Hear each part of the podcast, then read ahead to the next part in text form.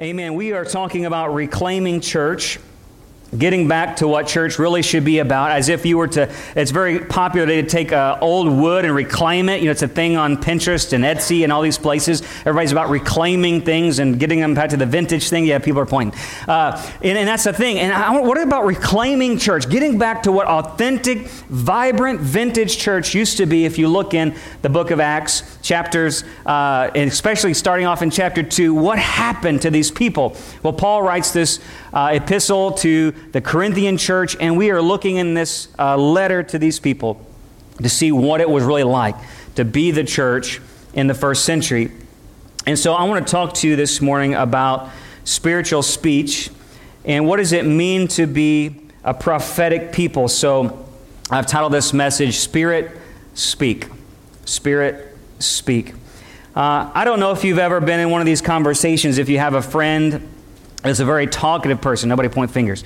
But you have a talkative person, and sometimes you're in these conversations, you're like, you have something you want to say, and you know what I'm talking about, where you're trying to like jump in, and you're like, oh, that's not it. That's not the right spot. And then you jump in, you try to jump in again, and it's, you're so eager to say something. And perhaps the best way I can explain this, for those of you who are married, if you're in an argument, and I had to learn this early on in uh, marriage, that you each have to take turns when you argue. Uh, it's called Fighting Fair, right? And so it wasn't real, I wasn't really good at it. So as, as we were, uh, yes, every healthy couple argues, by the way, okay? So uh, as Beth and I would begin to dialogue, right? Let's say that, dialogue healthily, right? And so you were like, oh, that's a good point. And you want to jump in there and you were just like, I'm going to say that. And you're like, no, I'm going to hold it back and I'm going to wait my turn. Come on, somebody. Uh, but you were so eager, like, man, I got to get, I would have said that at that point, it would nobody has a clue what I'm talking about. Y'all are all perfect, right? But you you want to eagerly jump in there to give your side of the opinion or the point, and you're like, if you wait, you might lose it, right? If you wait, you got to go back around to it. It's not as emphatic. And sometimes we can be eager to speak. Or if maybe someone's ever done something to your kids or whatever, and you're like, just wait till I give them a piece of my mind, right? You're so eager to tell them something godly, right? Uh, you know, the Bible says in James that tongue it is like that wildfire. It's, he says it's like this little flame that can set a whole forest ablaze. In fact, he says it's unruly, it's evil, and no one can tame it. Not anybody. No, how much you try to, your tongue is eager to speak, and often not eager to speak the right things.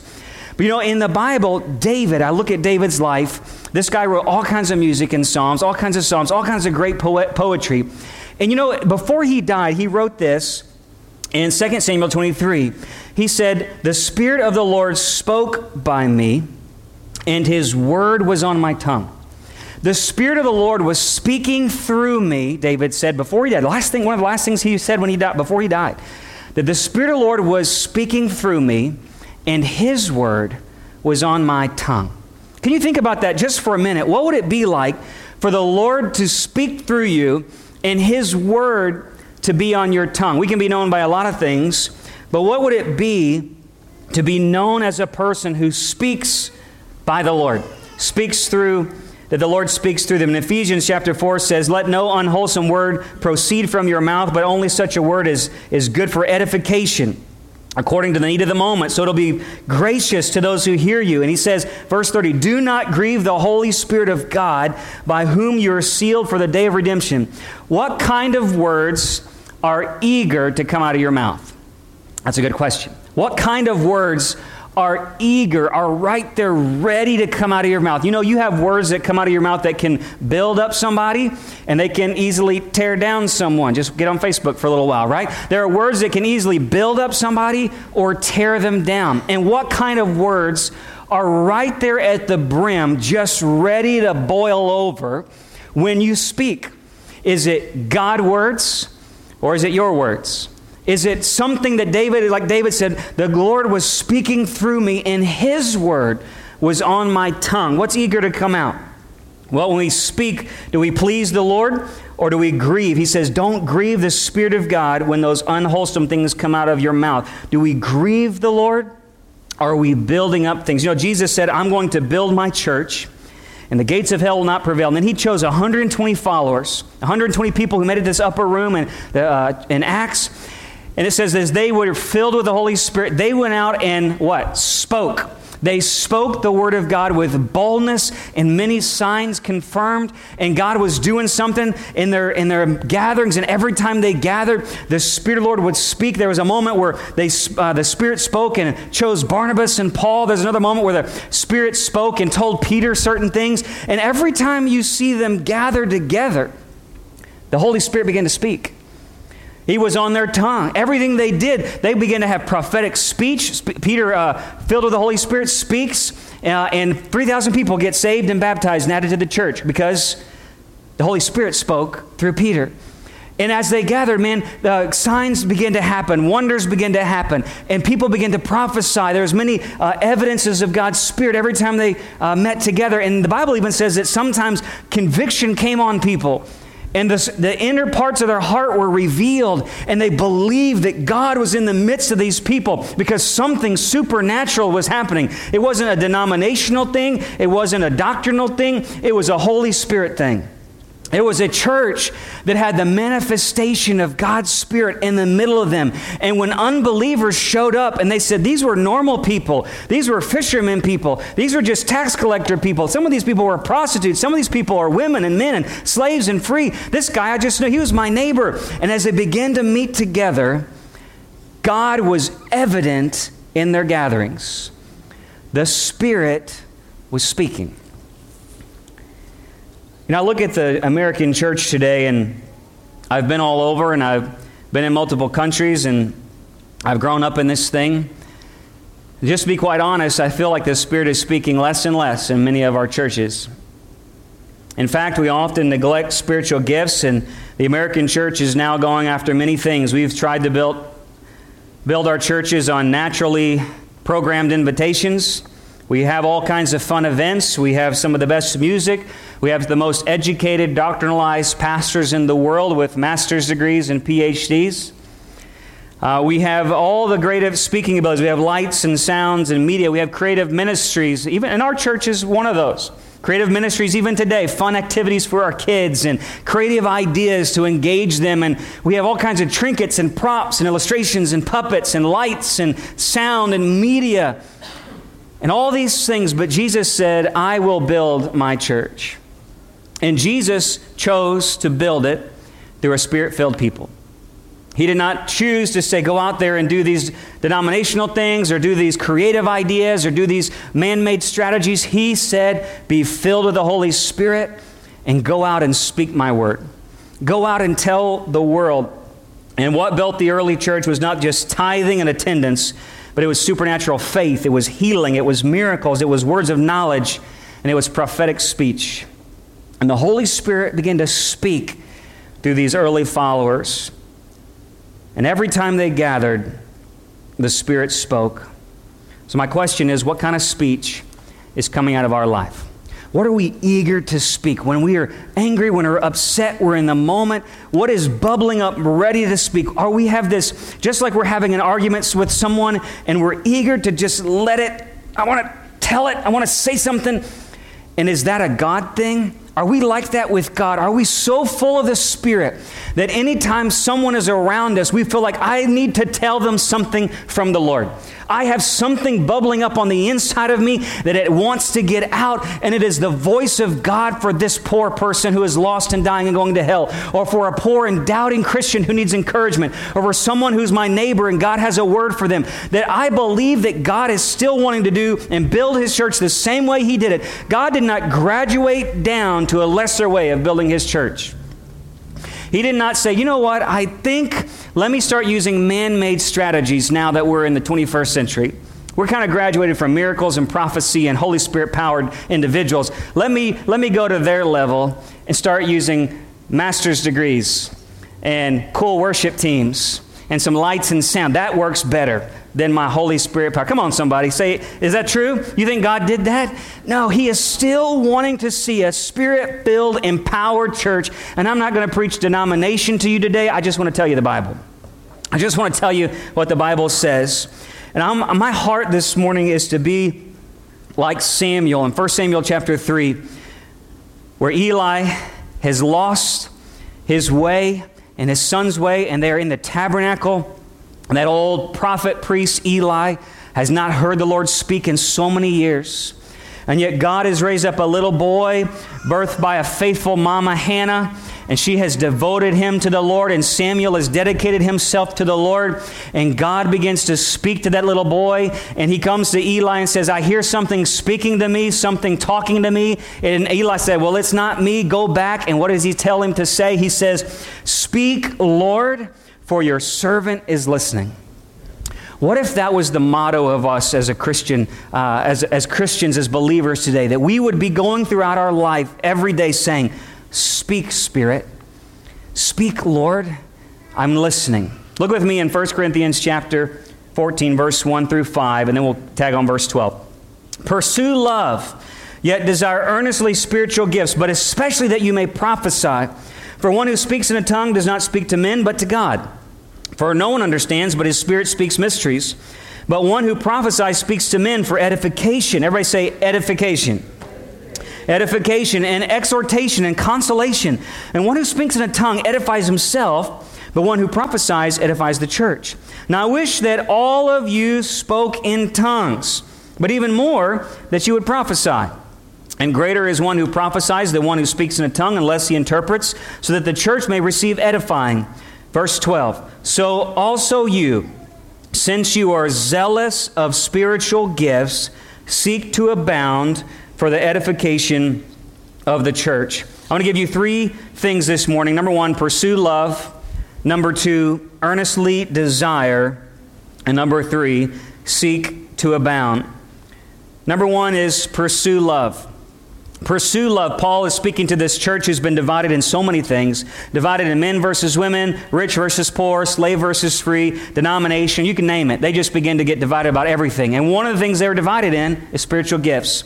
They were divided in their worship experience together, and they began to exalt speaking in tongues as the highest form of spiritual gift.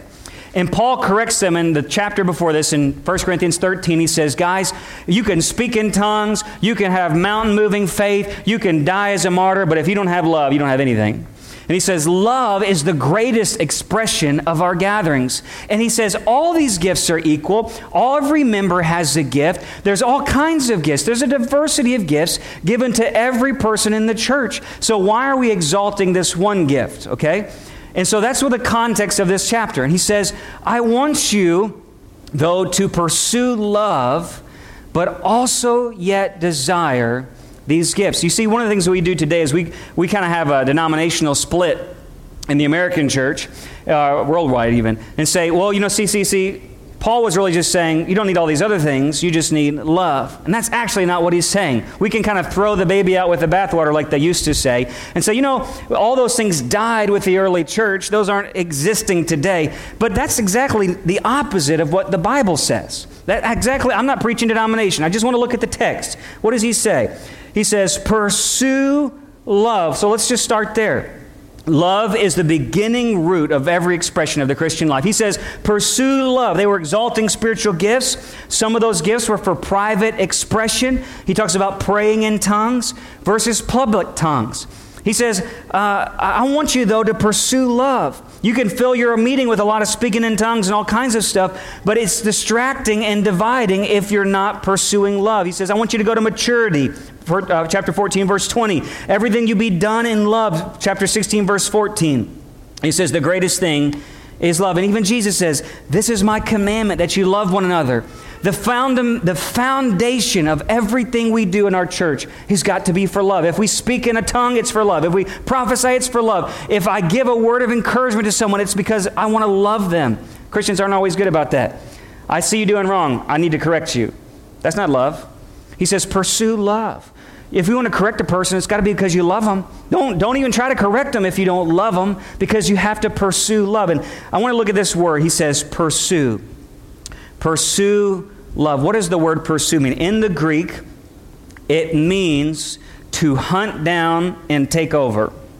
You don't really think about loving that way, right?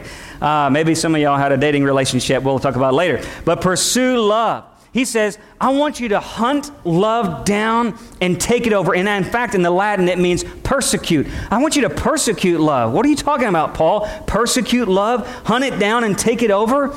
That's a good question. What does it mean to hunt down, to chase it, to take it over? It means to press forward, to strive to, to work towards it, to run after. You know, if I was to tell you, all right, Pastor Christian and Joe, uh, I'm going to I'm gonna get Miss Evelyn over here. Miss Evelyn, you're going to chase them. All right? I want you to chase both of them. How are you going to chase both of them? You can't. You have to choose one, chase one person first. Then you remember play the tag, you're it, you know, when you're kids? You have to chase one person at a time. You ever try to chase two people at the same time? It don't really work so well. You chase one person, tag, and then you go chase the other person, tag. All right, unless some of y'all got skill I don't even know about. But like you chase, you have to have a focus. And he says, I want your primary pursuit, your focus to chase down and capture love. What are you chasing in your life? I don't really think, I've been thinking about this all week. What am, what am I chasing in my life? What is the number one pursuit of my life? I can, uh, you can go after money. You can go after fame, you can go after reputation. We can build our whole life chasing security of financial possessions. We can go our whole life trying to please other people, to live up to some standard that maybe our parents set for us. To, I need validation. We can chase after validation. You can chase after other people's opinions of you. You can chase after having enough money that you feel like you're going to make it through whatever economic disaster you think is about to come. You can chase health. You can chase all kinds of, you can chase relationships. You can chase any, but are you chasing after, what would it look like to chase after love? You know, when you were pursuing your spouse, perhaps in uh, your dating years, you got up, you thought about him, Write a text or uh, some of you snail mail. Put it in, the, you know. Uh, I, I want to chase after this person. I'm going to woo them. I'm going to think about them. You're daydreaming at your job. You're not being very productive because you're dreaming about her or him. Chasing after them. But in my life as a Christian, am I looking at my life and say, Lord, fill me with your love for God? Fill me with your love for people? Fill me with your love for the neighbors around me. Fill me with your love for my church.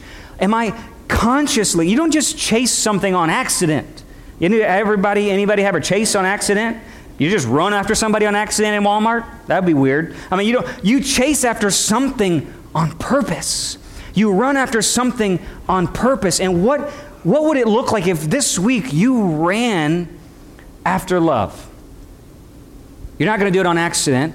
It's going to be something intentional that happens in your Christian walk with the Lord. And he says, the greatest pursuit of your life is love. Number two, he says, but while you're doing that, I also want you to do this have an earnest desire for spiritual gifts. Oh, Pastor Heath, you're getting Pentecostal now. Okay, well, it's all right.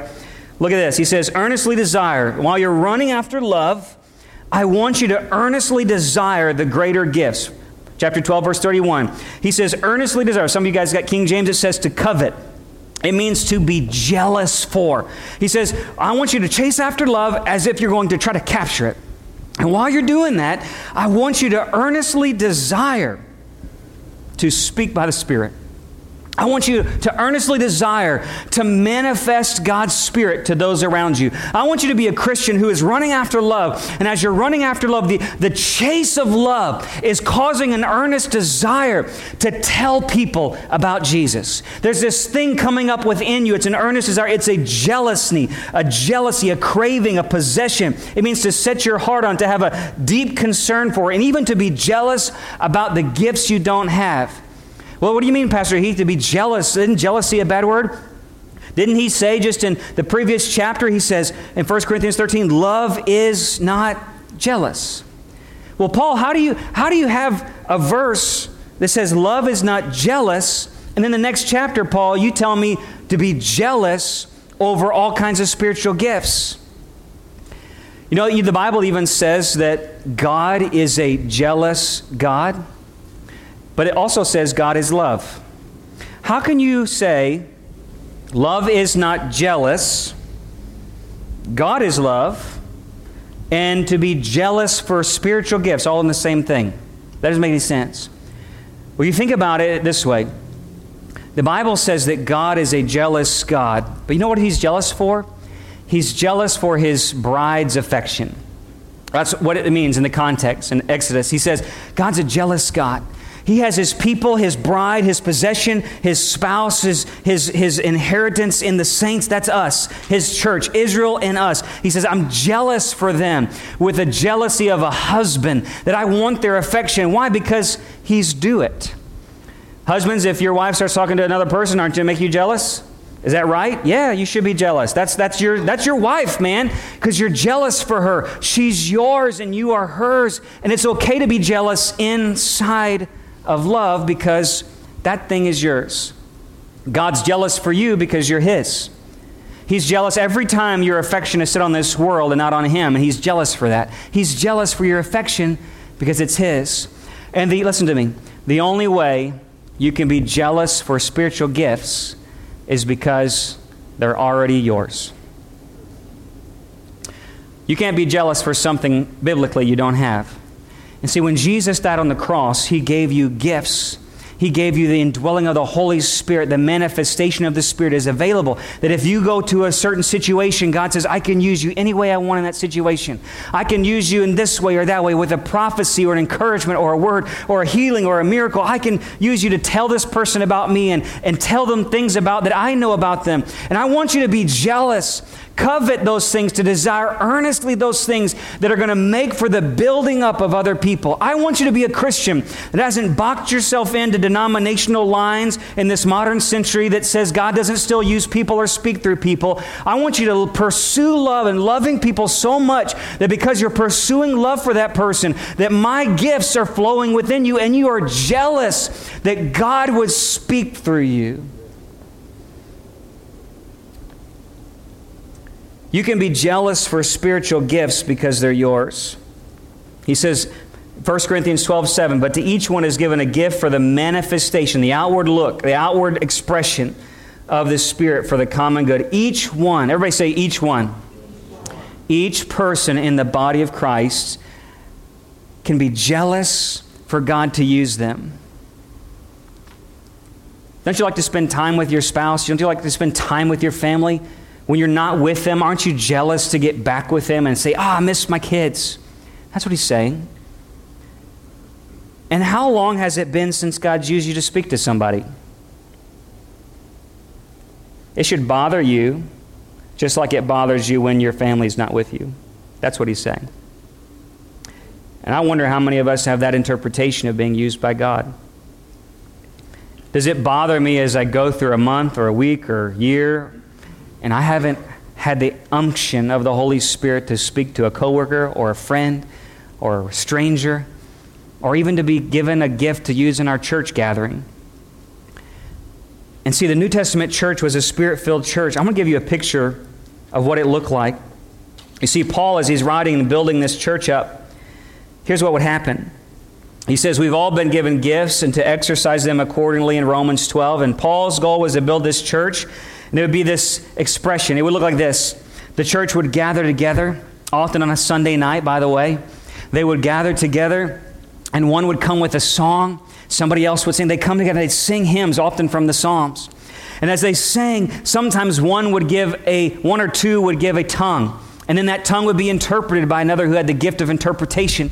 And then somebody else might give a prophecy, an exhortation, and, then that would be uh, judged by the elders. And they would sing and they would pray, and then someone else would teach. And if unbelievers came in their midst, they would gather together and say, Man, surely God is in this place. And the conviction of the Holy Spirit would be on them, and, and God would move. And there wasn't a, maybe a structure like what we have today. Maybe it was just house churches of 20 people, much like a small group or Sunday school class class today.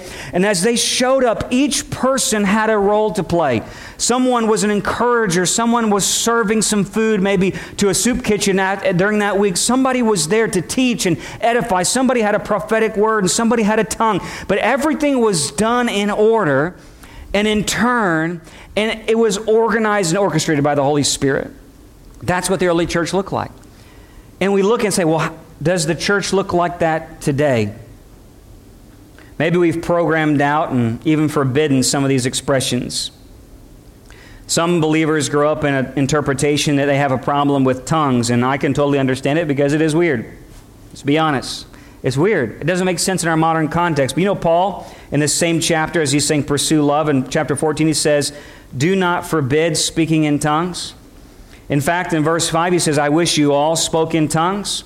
Why? Because he says it's edifying you. You're speaking mysteries to God. It's building you up in your faith. And he says this is not for this public craziness, it's for a private prayer language. It's something that you personally are speaking to God. And you can go to other interpretations and denominations, they and they're a little too far one way. But he says, don't forbid it. But just know this is what you're speaking to God. And in time that it's in the public view, it should be interpreted for the benefit of us all. Just like we had today. Says, I wish you were jealous for these things. Do we come into church today just to get a quick word and sing a song and go home? Or are we jealous for God to use us? Every one of us. Are we fine with maybe a nominal, boring, predictable church? Come on. He says, I want you to be earnest, eager, jealous. And lastly, he says, I want you to seek to abound. Seek to abound. When he says that, he says this. He says, the word seek there means to desire, to attempt to find, and abound means to overflow.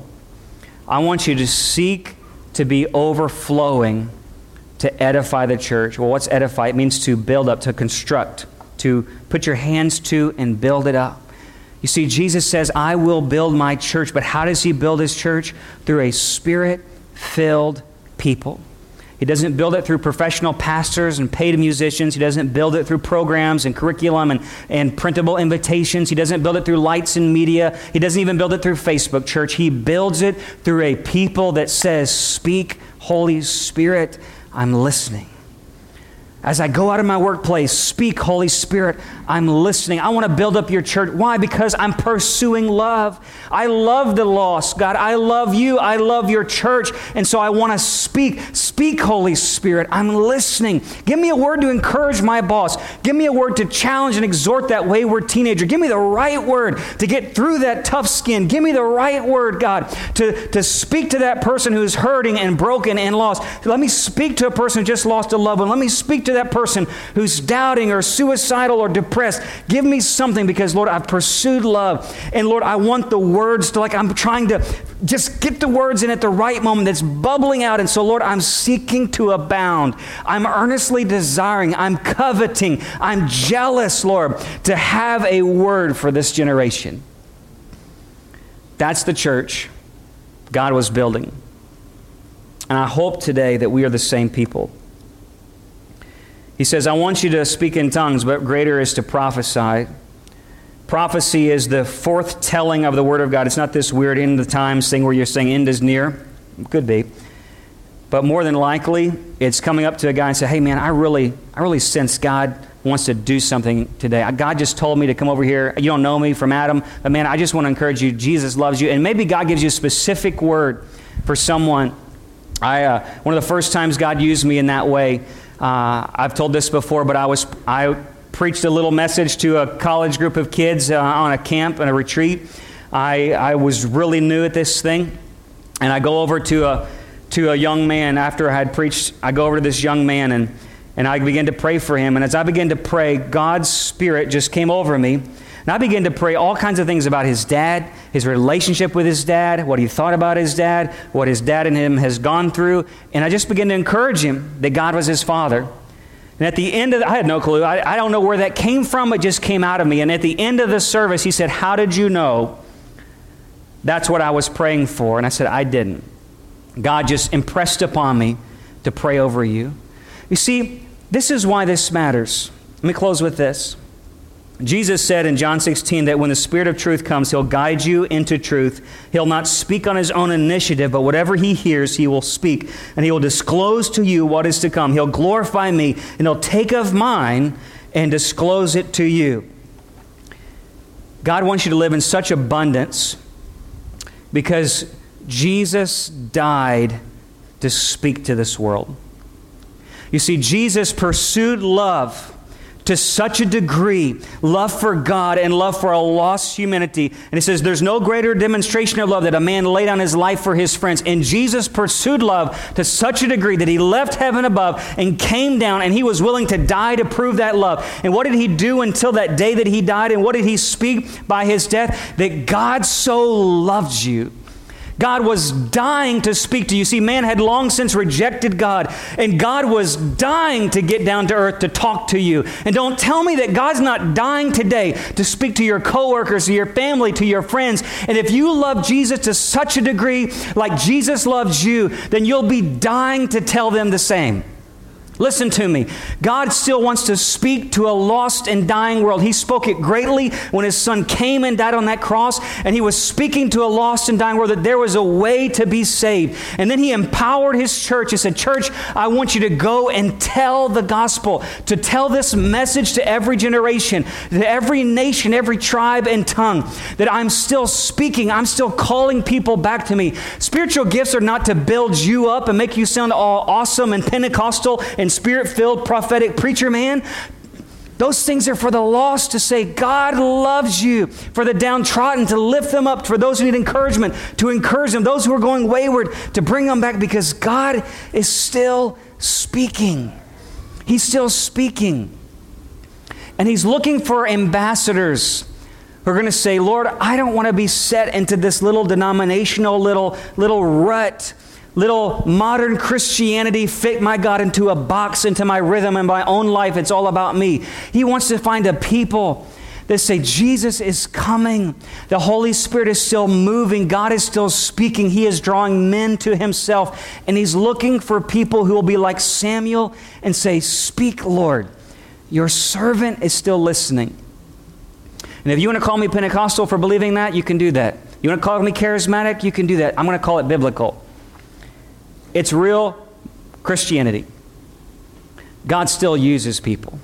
God still speaks through people. There's no one place in this scripture that said all these things died with the apostles. And it's not a Pentecostal thing, it's not a Baptist thing, it's not a charismatic thing, it's a Jesus thing. That Jesus wants people to be filled zealously, jealously, enthusiastically, ardently with the Holy Spirit, that when they go to Walmart, the Spirit is ready to speak. When you go to your family uh, meetings, the Spirit is ready to speak. When you gather in an assembly like this, in a church service like this, that you come with such a pursuit of love on your life, the Spirit begins to say, Man, I, I, I love people too, and I've got a word for that person. I've got an encouraging thought for that person, or a warm handshake, or a hug, or how about you go serve that person? How about you go teach that class? How about you go sing that song? How about you go open that door? How about you go make that coffee? How about you go give a, a, an encouragement to that person who you don't even know what kind of week they have, but God just told you to go talk to that person in the lobby after church to say, Man, I don't know what you're going through, but God told me to tell you. It's going to be a, whatever. But you have to say, Lord, I'm dying to speak. Speak, Spirit. I'm listening. What are you dying to speak? What are you overflowing in abundance with? What are you jealous towards? Is it that God would have spiritual gifts in your life, that you would desire earnestly spiritual gifts? Not because you want to check them off on some list, not because you want to look all important, but because you know God loves people that much. And He's still trying to get through all this junk in this world just to talk to somebody. That's what this is all about. We don't believe in these things just because we want to fit into denomination or we want to fit into some belief or theology. It's because God loves people. God cares about little things. He cares about what your week was like. He cares where your faith is at. He cares what you're going through. And He's looking for a people that says, Speak, Spirit. I'm listening. Would you stand with me all across the room and worship team, would you come? What are you overflowing and jealous towards? Be honest with yourself and let's just take a moment. Have we gone through our whole lives? We're going through this Christian life and we've set our sights on just our own self. Maybe you grew up in a denomination that kind of didn't emphasize those things, and this is all new to you. I'm going to encourage you to read the Bible. Read all these books. Read every verse. See if you find something in there that says that God doesn't still want to do this. And I don't care whether you speak in tongues ever. It's not really about tongues. It's about a lost and dying world who's headed to a devil's hell. It's about a people who are totally surrendered to the Lord to be ambassadors for Christ. It's about a people who love one another every time they gather. They just want God to show up. And they're not set into tradition of what kind of song choice or what kind of the pastor wears or what kind of church name is on the outside. They just say, we just want Jesus to be glorified. We think God's pretty awesome. We like it when He shows up. I love to be used by God. I love it when God uses me because I love people. I love God. Why not? Why settle for something less? Why settle for something that only man can do? Why settle for church that man can do backwards and forwards and change it and paint the colors and do different chairs? That's all man stuff. That's denominational stuff. That's religion. I want a church that is filled and moved by the power of the Holy Spirit. I want to be a Christian who God can move through and still shake the world, still turn history on its head. Because we say, Lord, we're surrendered to an awesome creating God who still breathes life into dead bones, who still resurrects dead, sleepy saints, who still brings the wayward back home. Because we love God and we love people. And that's our motivation. Not to speak in tongues devil can speak in tongues. We want to speak God's words to a lost and dying generation because God loves them. Would you pray with me, Lord? All across this room, Father, I pray that we get out of our little traditions, out of man made religion and we have a pursuit of love, that you had a pursuit for us, that Jesus, you are dying to speak words of life into us. May we be dying to tell, Lord, the glory of our God, the good news of the gospel of salvation. May we look for wayward hearts. May we look for the downcast, the hurting, and the broken. Lord, that you want to speak something to somebody. You still are looking for uh, people who would be surrendered and say, Spirit, Spirit, speak. I'm listening. What do you want to say to my coworkers and friends? Lord, we're here. Opening our hearts up this morning. We're saying, Lord, if you can use anything, you can use me. Lord, I'm jealous to be used by you. I'm earnestly desiring to be used by you. Lord, open my mouth. Let it be bubbling from the inside out, God. So full of love for people. Lord, forgive us for being self centered. Forgive us for having putting a limit on what you can do. Oh God, we are asking for more of your Holy Spirit, more of your power, more of your love would you move?